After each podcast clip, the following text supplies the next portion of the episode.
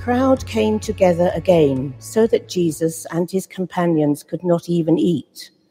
When his family heard it, they went out to restrain him, for people were saying, He has gone out of his mind. And the scribes who came down from Jerusalem said, He has Beelzebul, and by the ruler of the demons he casts out demons. And he called them to him and spoke to them in parables. How can Satan cast out Satan? If a kingdom is divided against itself, the kingdom cannot stand. And if a house is divided against itself, that house will not be able to stand. And if Satan has risen up against himself and is divided, he cannot stand, but his end has come. But no one can enter a strong man's house and plunder his property without first tying up the strong man. Then indeed the house can be plundered. Truly, I tell you, people will be forgiven for their sins and whatever blasphemies they utter. But whoever blasphemes against the Holy Spirit can never be, have forgiveness, but is guilty and of eternal sin. For they had said, He has an unclean spirit. Then his mother and his brothers came, and standing outside, they sent to him and called him. A crowd was sitting around him, and they said to him, Your mother and your brothers and sisters are outside asking for you. And he replied, Who are my mother and my brothers? And looking at those who sat around him, he said, here are my mother and my brothers. Whoever does the will of God is my brother and sister and mother.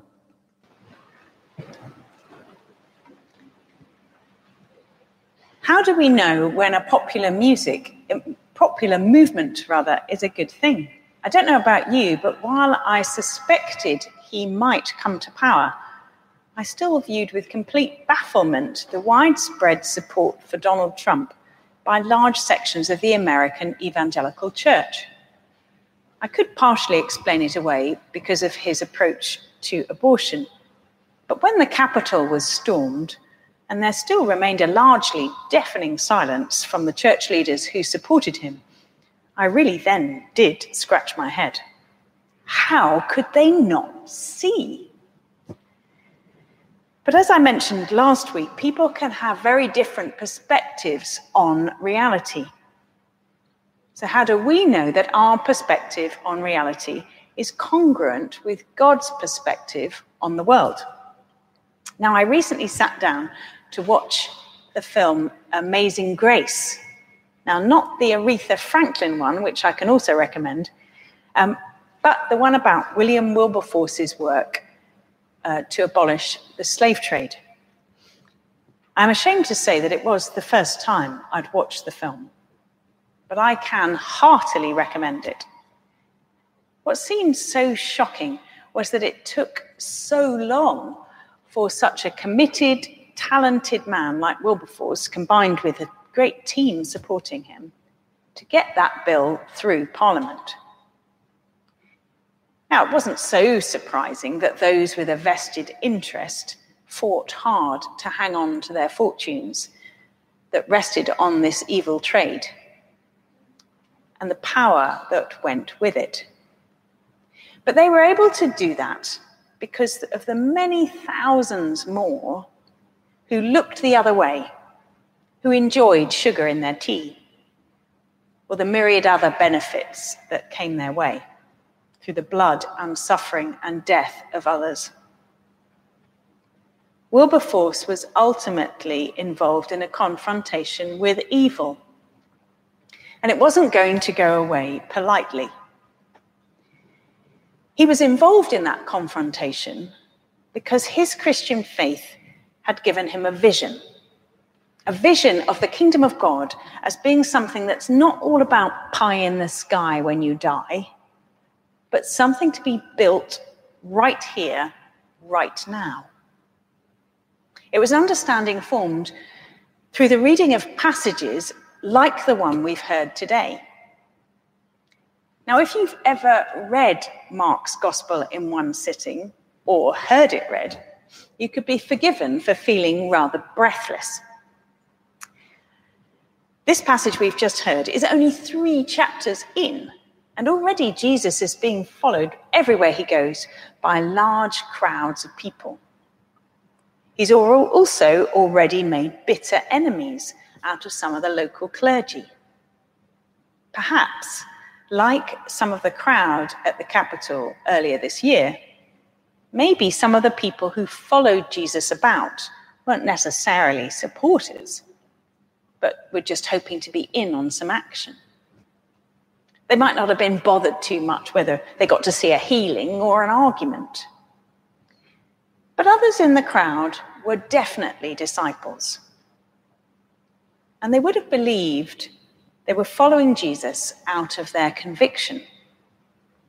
Now, some of those were one of the twelve, the close knit group who would follow Jesus for the rest of his ministry. In this passage, Jesus has gone to his home.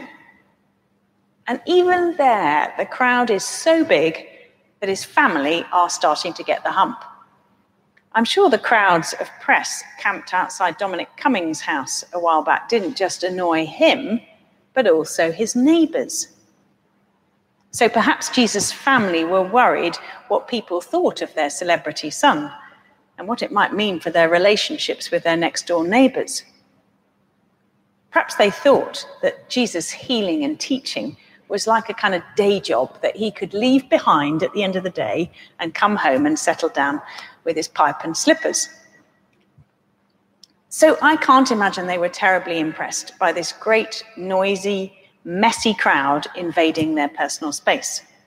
They might even have harbored fears that those experts from Jerusalem were right, that Jesus had thoroughly lost the plot. I mean, why would anybody in their right minds want such a fuss? We could easily forgive their concerns.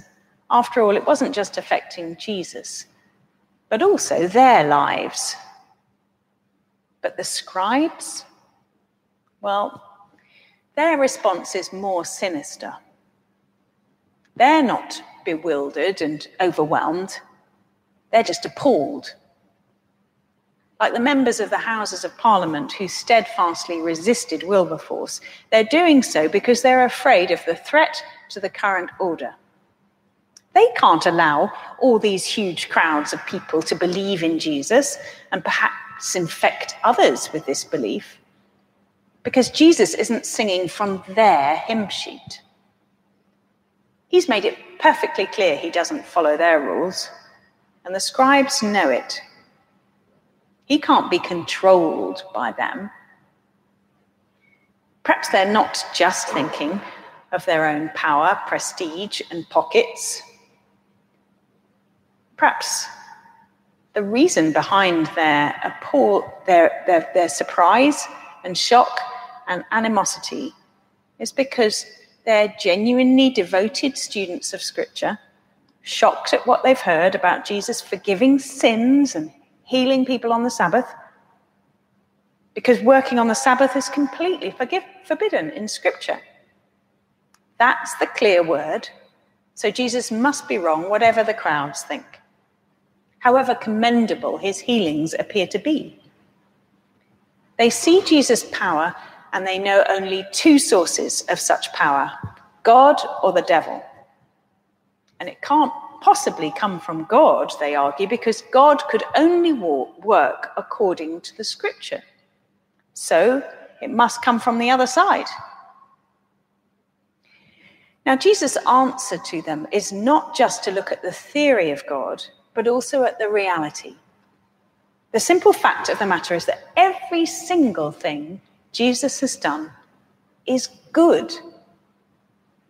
It's resulted in the restoration of God's children.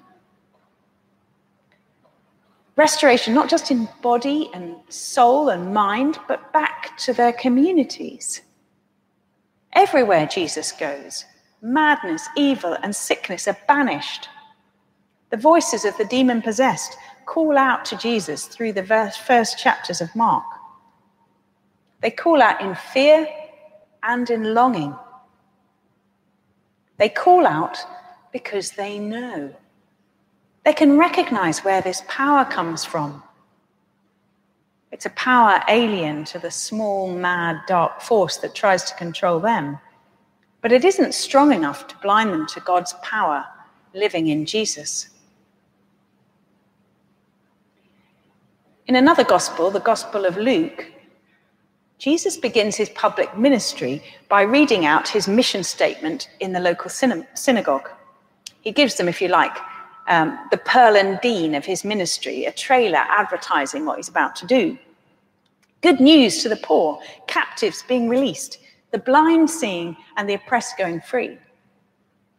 But here in Mark's gospel, Jesus simply does it. And just because he didn't give scripture and verse, it doesn't mean that those who've studied God's word shouldn't be able to recognize God at work when they see it.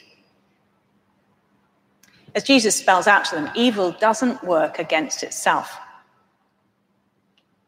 Can't you see that this is the strong, liberating might of God coming to put an end to all captivity?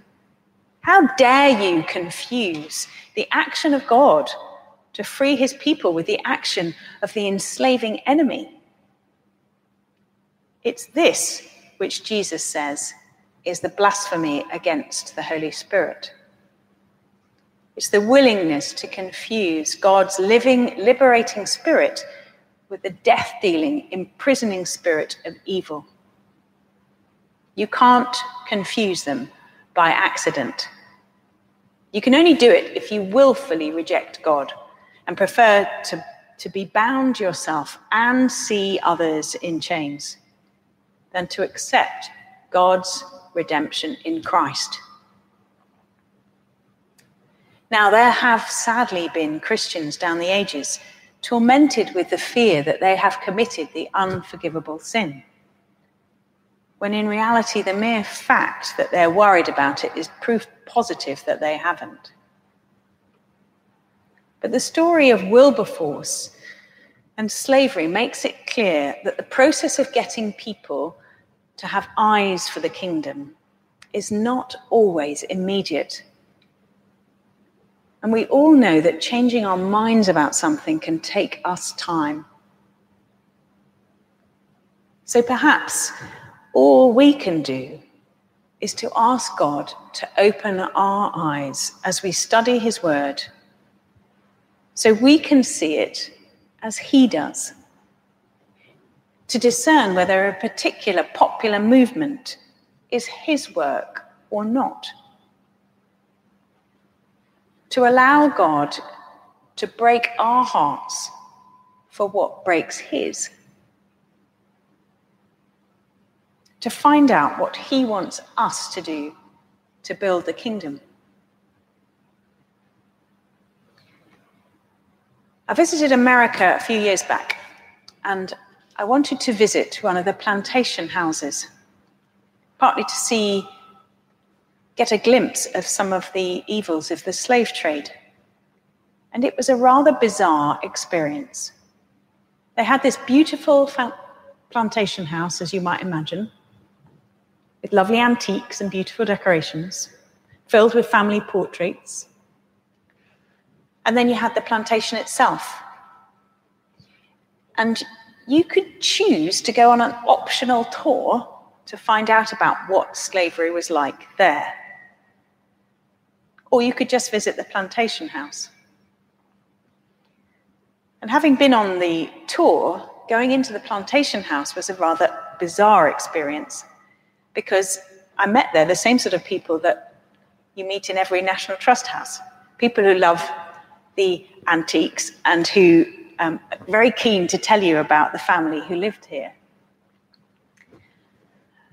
And the current um, furore about the National Trust wanting to um, talk about colonialism and slavery and the impact on the houses, to my mind, they need to be doing something like this plantation wasn't doing all that well. I don't think there's any dif- difficulty in my mind to say these are the family who lived here. And unfortunately, this is how they got their money.